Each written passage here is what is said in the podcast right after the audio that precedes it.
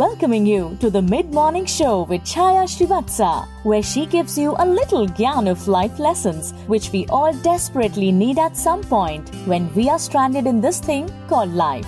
Go to think of it, there is no school for this. Priceless words coming up. Hello and welcome to my Mid-Morning Show. Let's talk about parking etiquette. Parking. Just because you know how to drive, it doesn't mean you know how to park. And a good driver knows exactly how to park. There are different kinds of parking, you know. Angle parking, then there is uh, uh, vertical parking, there is parallel parking, there is perpendicular parking, and there is something called illegal parking. Yes, there are boards there which says no parking zone. But what do we do? We just go and park it there. Oh, we'll be back in five minutes, ten minutes.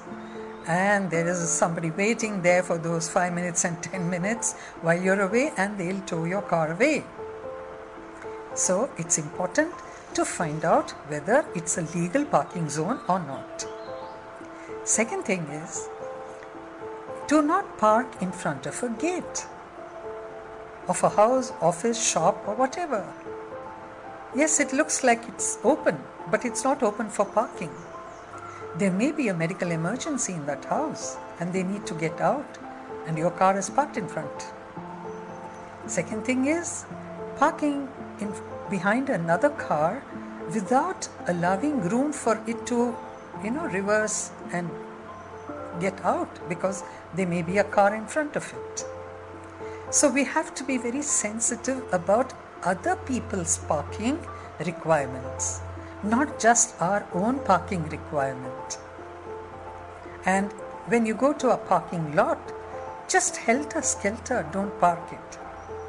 They do have uh, people who are monitoring it, but sometimes when they are busy monitoring other cars, you just find an empty lot and you go and park it and come away.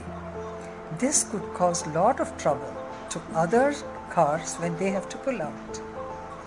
So friends, just owning a brand car is not enough. Just knowing how to drive is not enough. You need to have etiquette about parking. First, find out what are the parking rules and then take your car out. And parking in an apartment complex, it can be very horrendous if you do not park it properly for the other person to get his or her car out. That's why they have a security person, and if he tells you about it, you get angry with him. He's only doing his job. So park. Now that the lockdown is lifted and you're going to take your car out and you're going to go driving around, please be careful about where you park, how you park, and do not disturb others. Tagda raho. Stay safe, stay strong, happy driving and careful parking.